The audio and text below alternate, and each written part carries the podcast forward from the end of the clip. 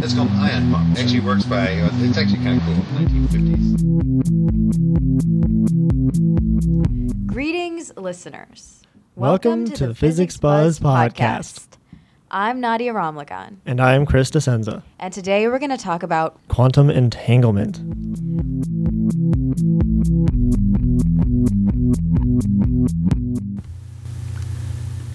Entanglement is based on one of the stranger concepts of quantum mechanics called superposition. Einstein called this spooky action at a distance. Let's explore superposition some more. In, in sim- simple systems like atoms, very small systems, they're not part of our everyday existence, I guess, but we're, as, as scientists, we're comfortable with the idea of a single atom being in a superposition because it's a single atom. It can be controlled in an environment where it's not being observed. That was Chris Monroe, professor of physics at the University of Maryland. and researcher at the Joint Quantum Institute. Dr. Monroe is actually a world renowned expert in quantum information and ion trapping, or as I like to call him, the quantum guy. Well, in general, there uh, uh, uh, the concept is a superposition, and e- e- each atom here can be in one of two states. Well, it can be one of many states, but we isolate just two states.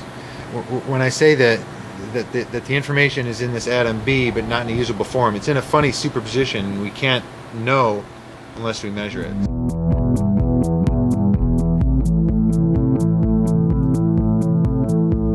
So, what does he mean by a superposition? Well, atoms aren't always dots located in a certain place. In quantum mechanics, atoms are smeared out like water droplets on a summer leaf. So, does that mean that atoms can be smeared out in many places at once?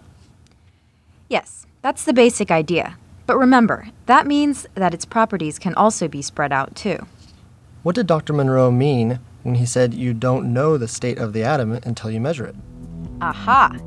This is what physicists mean when they talk about collapsing the wave function. Oh, so when you measure the atom, it is no longer smeared out, it's located at a specific point in a particular state. You got it. That's all for today. Thanks for listening to the Physics Buzz podcast. You can find more podcasts and other physics material at physicscentral.com.